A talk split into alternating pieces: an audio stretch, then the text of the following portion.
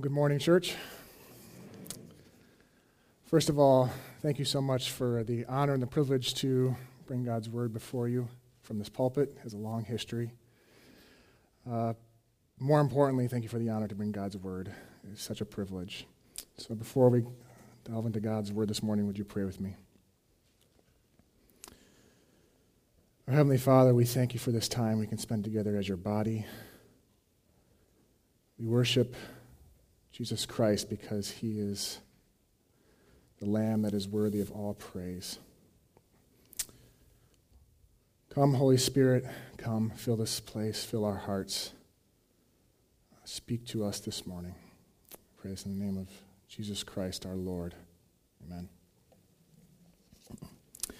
So, our passage this morning comes from the Gospel of Luke, chapter 15. So, if you'd like to follow along with me, I believe it's on page 1093 in the Bible in the pew in front of you.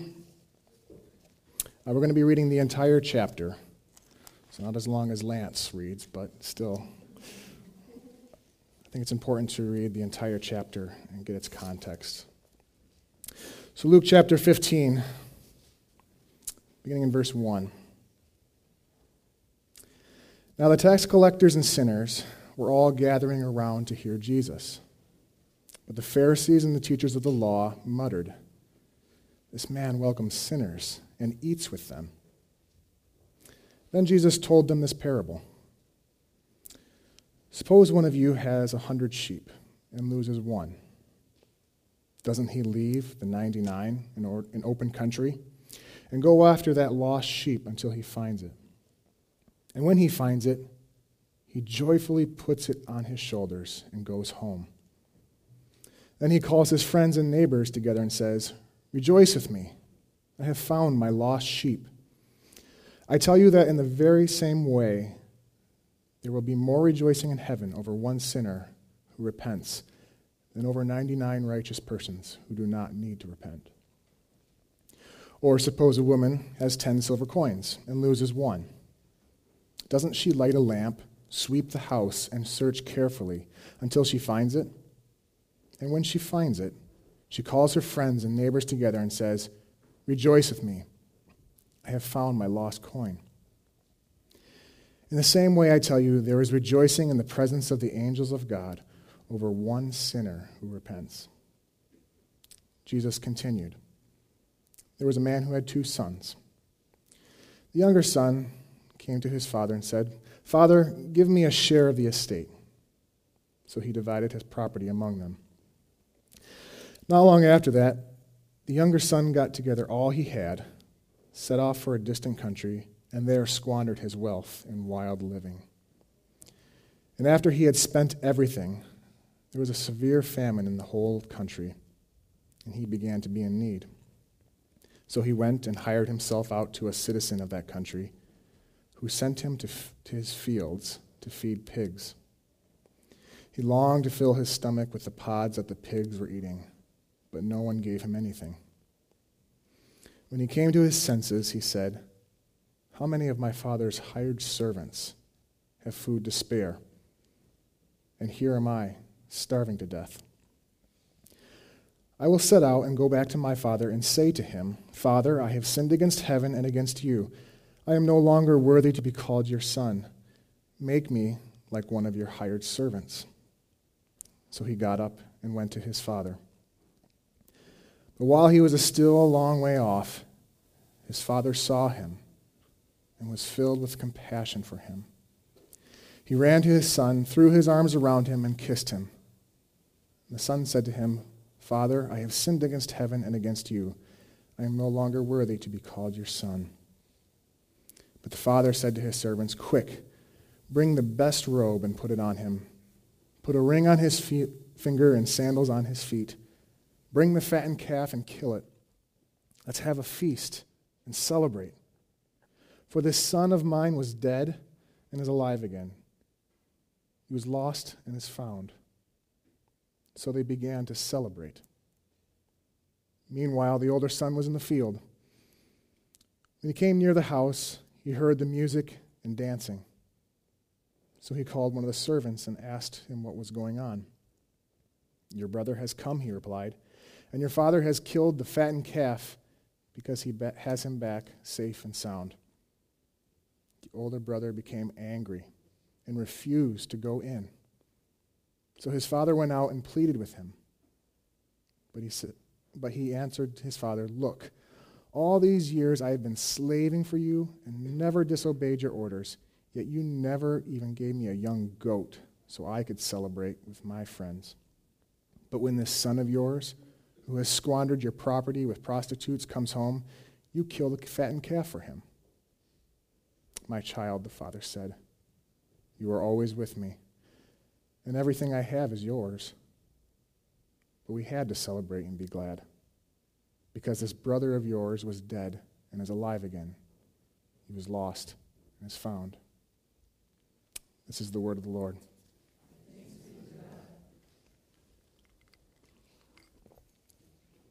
This morning we come to the longest and possibly the most well known parable of Jesus. It's commonly known as the prodigal son. It's a story that we've heard over and over again. It's a story that most Christians and even non Christians alike could tell by heart. But as often is the case with these well known stories, we assume we've heard this stuff already, haven't we? And we often miss, up, miss a lot of details because of it. Because on one level, the prodigal son really is a very simple story, isn't it? It has a very clear message, which is not always the case with Jesus' parables. But the beauty of this parable is that a young child is able to understand the message of grace that it tells. And at the same time, you could study this parable your entire life and only scratch the surface of what it has to teach. And so, my goal this morning is to look at this old familiar story with some fresh eyes and hopefully bring to light a few elements that we may have missed as modern day readers. I also hope for us to once again just simply marvel at the grace of God. And lastly, as we reflect on the different characters in this parable, I pray that as God's people we stop, reconsider our ways, and change our behavior. So, while this parable is often called the prodigal son, like we mentioned, he's clearly not the only character in this narrative. There are indeed three main characters the father, the older son, and the younger son. This morning, I'd like to focus on all three of those characters and see what each has to teach us, because each character represents a specific person or group or a way of thinking. So, with that said, maybe a more fitting title for this parable should be this The Father and the Two Lost Sons. Yeah, two lost sons, not just one prodigal son. So, as we make our way through this parable and read it with fresh eyes, I encourage you to consider the father and his two lost sons and think about who they might represent. Not just in their original context, but also who they represent in our own modern day context. So, Luke opens up this narrative by telling us that tax collectors and sinners were gathered around Jesus and that he even ate with them. And by the time we get to this story in Luke's gospel, Luke has made a habit of telling us that Jesus has made a habit of eating with tax collectors and sinners. A few weeks ago, we heard the story of Zacchaeus, maybe the most infamous of biblical tax collectors, whom Jesus also ate with. Why does Luke start this narrative with this information, do you think? I don't think it's any accident that Luke tells us that Jesus habitually eats with sinners and tax collectors. But you must see, in the first century, meals were a very, very big deal socially. and to eat a meal with someone meant to share life with them. Who you ate with was a reflection on you and your character. And if you ate with or associated with the wrong people, it affected your social standing. It's slightly different today, but we essentially do the same thing, don't we? we do it in different ways. Think about it. We as a society are so careful about how we portray ourselves online or, how we, or who we're seen with. Certain people make us look good, and we want to be seen with them. And certain people make us look bad, and we avoid them. Think about who the people are in our society that we steer clear of, maybe out of fear that we may be judged by being seen with them. So when Luke tells us that this Rabbi Jesus is eating with tax collectors and sinners, the lowest people in that society, it's meant to get our attention. And the Pharisees and religious leaders' indignation at Jesus for doing this is no secret because they've often criticized him throughout Luke's gospel for doing it. And so Jesus, in response to that indignation, tells three parables, which we just read. And the purpose of these parables is to explain to those Pharisees and the teachers of the law exactly why Jesus is eating with tax collectors and sinners. So it then follows that the intended audience for this parable is not primarily the tax collectors and sinners, but the religious elite who are criticizing Jesus. In order to set up the parable of the father and the two lost sons, Jesus tells two shorter parables the parable of the lost sheep and the parable of the lost coin. And in both of these parables, you notice Jesus that uses characters who would have been considered second class citizens in the first century?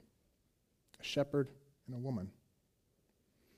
But in both parables, the shepherd and the woman go to great lengths to find that one missing sheep and that one missing coin, even though they have an abundance of both and they celebrate when they find that one seemingly insignificant coin and that one seemingly insignificant sheep. These two parables are meant to set the stage for the third and final parable the father and the two lost sons. Jesus opens this parable by stating that a man had two sons. And now the theme of two sons runs deep through the Old Testament. And I'm sure that the Pharisees and the religious leaders would have immediately thought of this two son pattern that runs throughout the Old Testament. But in biblical times, it was traditional for the oldest son to receive most of the inheritance and who was entrusted as the new patriarch of the family after the father died. But in this Old Testament, there's this pattern that I mentioned. It's flipped on its head with famous, or maybe more appropriately, infamous brother duels. In these Old Testament stories, it is the younger son, not the older son, who is chosen by God over the older. Think of some examples. Adam, he had two sons, Cain and Abel. Cain was the older, but he was the bad son. Abel was the younger, but he was the good son. Abraham, the father of the patriarchs, had Ishmael and Isaac. Ishmael, though older, did not receive the inheritance. Isaac, being the younger, did. Isaac had two sons, Esau and Jacob. Esau was the older, but didn't receive the inheritance. Jacob, being the younger, did receive the inheritance. And so you see, it's not uncommon for God to flip what we think is normal on its head and flip it upside down. He did it in the Old Testament, and he does it still today. The text then tells us that this younger son came to his father. And I'm sure the Pharisees and the teachers of the law were thinking, they know where this story is going.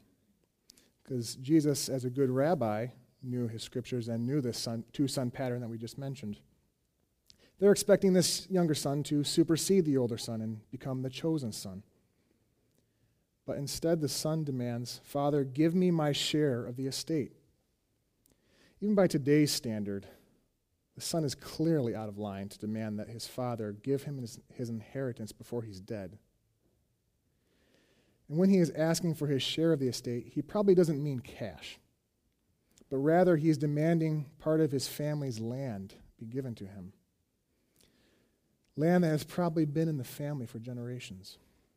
And the only time land would have been divided between two sons would have been after the father died. And even then, it would have still stayed within the family because land is what fed the family.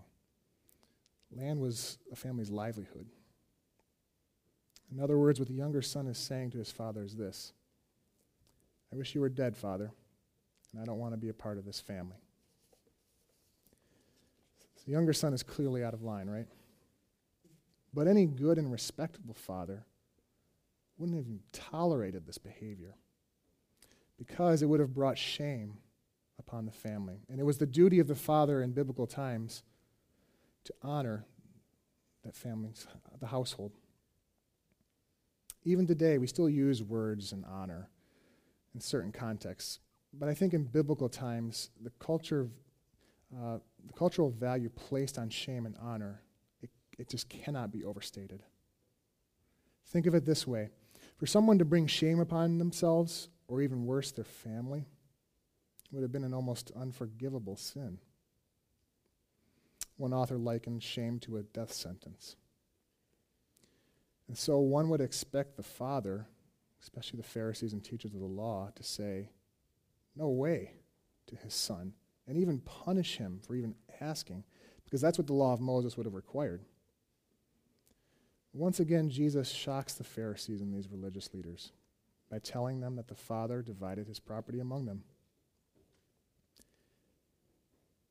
And the father so easily gives them to his son. And honestly, it just leaves you shaking your head. Why would he do this? And imagine the frustration of the older brother at this point. Just think about it. His little brother just seized a portion of his family's land, their wealth, their livelihood, simply to fulfill his own selfish desires. And furthermore, his father let it happen. Doesn't seem fair, does it? You can kind of feel for the older brother at this point. You know how the story goes. Son likely liquidates the land into cash, goes off to a foreign land, getting as far away from his family as he can. He then quickly squanders everything that the father has so graciously given to him on licentious living. And a famine hits the land. The son quickly becomes so desperate that he's hired by a Gentile to feed pigs, an unclean animal for any good Jew. So you see what Jesus has been doing with this story so far. He's painting a picture of the degradation of this son who once held an inherited and unmerited place of honor in his father's house. He didn't do anything. But yet, because of his pride, we quickly see the son sink lower and lower and lower until he is brought to the lowest point in that society. The younger son is now at the same social level, level as sinners and the tax collectors. And this is intentional on Jesus' part because the younger son in this story represents just those people the sinners and the tax collectors. Now, that phrase, sinners and tax collectors, doesn't really mean a lot to us today, does it? But I think it's important for us to consider who we view as modern day tax collectors and sinners in our country in 2019. Who are those whom our society pushes to the fringes? Who are those that we deem not worthy of our time or resources? Who might be the people we think of beneath us, maybe because of some bad decision they've made in their past? And at this point in the story, the younger son seems to come to his senses, doesn't he? He devises a plan to go home. He even has a script ready for his father. He plans to tell his father, Father, I have sinned against heaven and against you. I am no longer worthy to be called your son. Make me like one of your hired servants. In other words, the son only sees his father as a means to an end. He doesn't want to starve to death. And even though he has no, he's in no place to make these demands, he has conditions for his father. Now, to understand exactly what the son is asking here, I think it helps to understand servitude in the first century. There are three primary forms of servitude in the first century. The first were what called doulos. This is the most common form we see in the New Testament. These were servants who often served a family and thus had close contact with the family. A second form of servitude were called the paidas. These people did not have any contact with the family and were even lower than a doulos because they often served the servants. The third form of servitude is called a misthios. T- we typically translate them as hired hands or day laborers. And these day laborers would work for one day for a landowner and then go back to their home and have no other contact with the family until the next day when they were hired by them. It's this last type of servitude, a misthios, that the son plans to demand of his father. Why? Why does he choose this form? Because it's a form of servitude where he can get paid and then not starve to death, but also have no or little interaction with his father or his family. So it's clear that while the son came to his senses on one hand, he clearly has not repented at this point. And as the son makes his way back to home, the story t- takes a turn that the Pharisees and religious leaders were probably not expecting. Jesus says that while the son was a long way off, his father saw him, was filled with compassion for him. He ran to his son, threw his arms around him, and kissed him. There are a few things to notice just in this one sentence. First, it implies that the father was looking for his son and was eagerly waiting for his return. The story doesn't tell us how long the son was away. We can assume it was a while. I think it's also safe to assume that the son may never have come home. Yet the father eagerly looked for the return of his son. And then when he does see him a long way off, the text says he ran to his son. And since everyone in that time lived in the village, it meant that the father had to run through the town to get to his son. What's so meaningful about that? Well, if you think back to the beginning of this story, this is a town that has certainly viewed the father as a fool for allowing his child to bring shame upon the family. It's a father who has been disgraced by his son, and I'm sure the town has not let them let him forget that. It is a town that sees a father who didn't give the son what he deserved, according to the law of Moses. But yet, this father had compassion on his son, the text tells us. Compassion. Son deserves anything but compassion, right? Yet the father, out of his love for his son, willingly took that shame that his, son, that his son brought upon him. He ran through the town and into the fields to hug and kiss his son. The Father in this parable is our Heavenly Father, my dear brothers and sisters. Do not miss this beautiful image of grace that Jesus is portraying here. And at this moment, take a look at what the younger son says to his father in verse 21. Father, I have sinned against heaven and against you. I am no longer worthy to be called your son. Did you notice what he leave, leaves off there? He left off, make me like one of your hired servants. Why do you think he left it off? I think this son saw the unconditional love and grace his father poured out on him. He saw a father run to him out of compassion for him. He saw a father shield him from the shame that was inevitably heaped upon them by the town. And it was in seeing this grace that the son set aside his pride. And at that moment received the grace that was so publicly shown to him by the Father. But the Father doesn't stop there, but then brings him back into the house. And don't miss that one little word there, into. Jesus mentions this word a lot in this parable. It implies that the son's position of honor and authority has been restored. He doesn't have to work out in the fields as a hired servant. He's once again an heir in his father's house. And notice what they do they begin to celebrate. They celebrate just like the shepherd who lost the sheep, and just like the woman who had lost the coin. But the story doesn't end there, does it?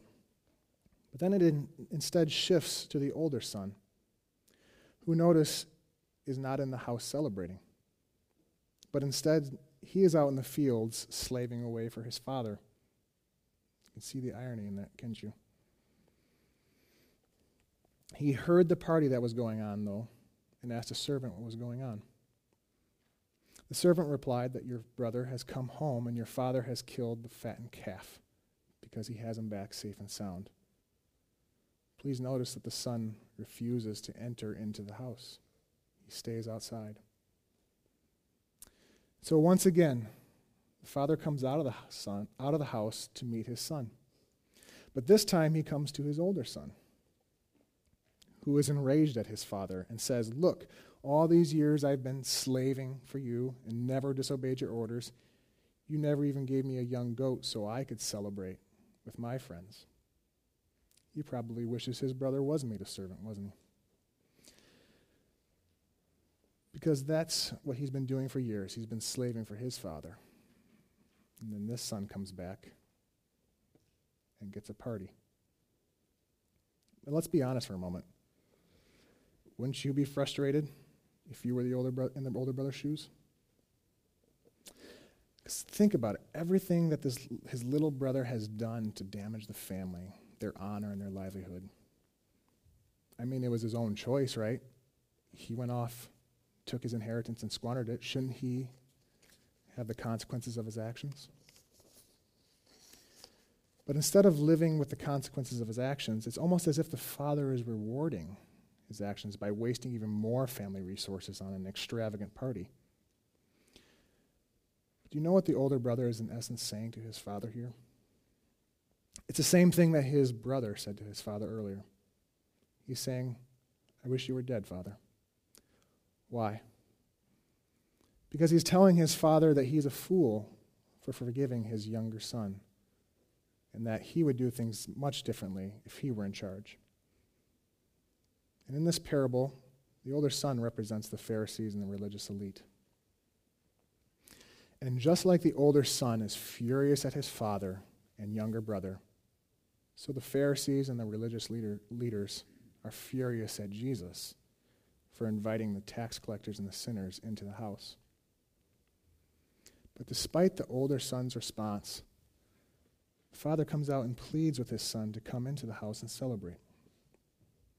I think it's worth noting that the father, in addressing his oldest son here, he uses a different word than the more generic word for son here, which is huios. He uses the word teknon, which is often translated as child. It's the same word that John uses throughout his epistles when addressing fellow believers as my dear children. Father says to his son, My dear child, you are always with me, and everything I have is yours. But we had to celebrate and be glad, because this brother of yours was dead and is alive again. He was lost and is found. And at this, mo- at this moment in ter- telling the parable, I imagine Jesus looking directly at the Pharisees and religious leaders, who again, remember, represent the older son in this parable.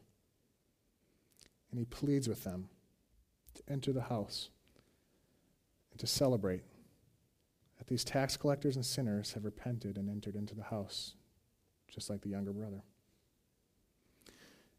And that's where Jesus ends the parable. And in a way, it kind of leaves us hanging, doesn't it? What does the older brother do? Does he repent and come into the house? Does he refuse to accept the same grace that was offered to his brother? Jesus rather leaves the invitation open to all who identify as religious leaders. You are always with me, and everything I have is yours. Jesus is telling them to put away their pride and receive the same grace that was offered to the younger brother.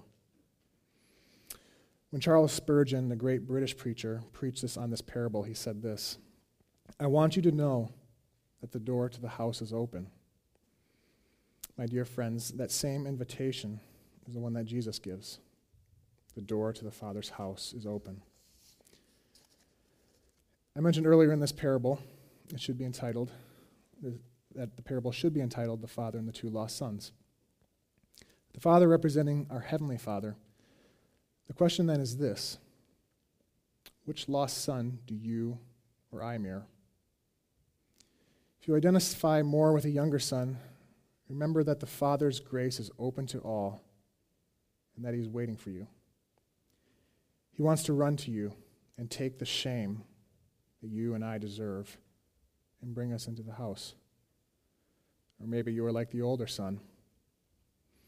You've done all that the Father has asked, but yet in your pride view yourself as better than any modern day tax collector or sinner. And it's our pride that stops us from entering, doesn't it? It's so easy to forget that it's nothing that we do by which we are saved. But it's only through the work of Christ. And it's during this Lenten season that we reflect on the cross We confess our pride, our arrogance, and our sin. And so may we, during this Lenten season, remember that everything the Father has is ours, and that the door to the house is open. It's time to celebrate with the entire house of God, and celebrate that no one deserves the grace of the Father.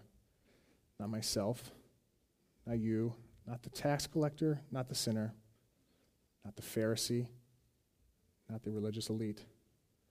No one is outside the grace and the love of the Father. My dear friends, the door to the house is open. Come, enter, and celebrate in the Father's grace as one family. Let us pray.